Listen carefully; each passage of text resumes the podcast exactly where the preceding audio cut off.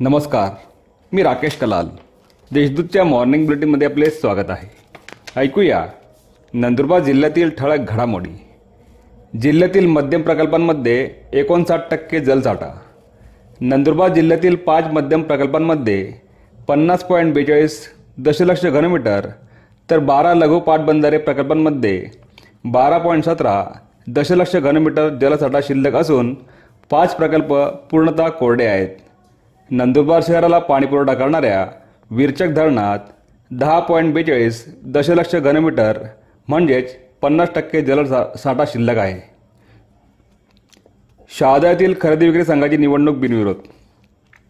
शहादा तालुका स सहकारी खरेदी विक्री संघाच्या एकवीस जागांसाठी दाखल करण्यात आलेल्या उमेदवारी अर्जांपैकी चौतीस अर्ज मागे घेण्यात आल्याने पूर्ण एकवीस जागा बिनविरोध झाल्या आहेत.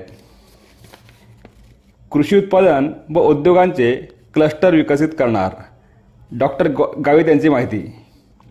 शेती व शेतीपूरक व्यवसायाच्या निमित्ताने गुजरात व मध्य प्रदेश या दोन्ही राज्यातील बाजारपेठांचा सांधा म्हणून नंदुरबार जिल्ह्याकडे पाहिले जाते. त्यामुळे येणाऱ्या काळात जिल्ह्यातील प्रत्येक तालुक्यात कृषी उत्पादन व कृषीपूरक उद्योगांचे क्लस्टर विकसित करण्यात येणार असल्याची माहिती आदिवासी विकास मंत्री डॉक्टर विजयकुमार गावित यांनी दिली. शहादा येथे तीन मजली इमारतीला आग. शहादा शहरातील बस स्थानक परिसरात असलेल्या एका तीन मजली इमारतीमधील अग्रवाल डायनिंग हॉलला बुधवारी दुपारी बारा वाजेच्या सुमारास अचानक आग लागली. मात्र तात्काळ अग्निशमन पोचल्याने आग आटोक्यात आणण्यात यश आले. अक्कलकुवातील बाजार समिती सभापती व उपसभापतींची आज निवड.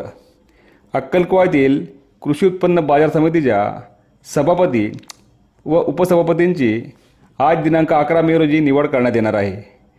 बाजार समितीची सतरा जागांसाठी नुकतीच निवड प्रक्रिया पार पडली. त्यातील पंधरा जागा बिनविरोध झाल्या आहेत. या होत्या आजच्या ठळक घडामोडी अधिक माहिती आणि देशविदेशातील ताज्या घडामोडींसाठी देशदूत डॉट कॉम या संकेतस्थळाला भेट द्या. तसेच वाचत राहा दैनिक देशदूत. धन्यवाद.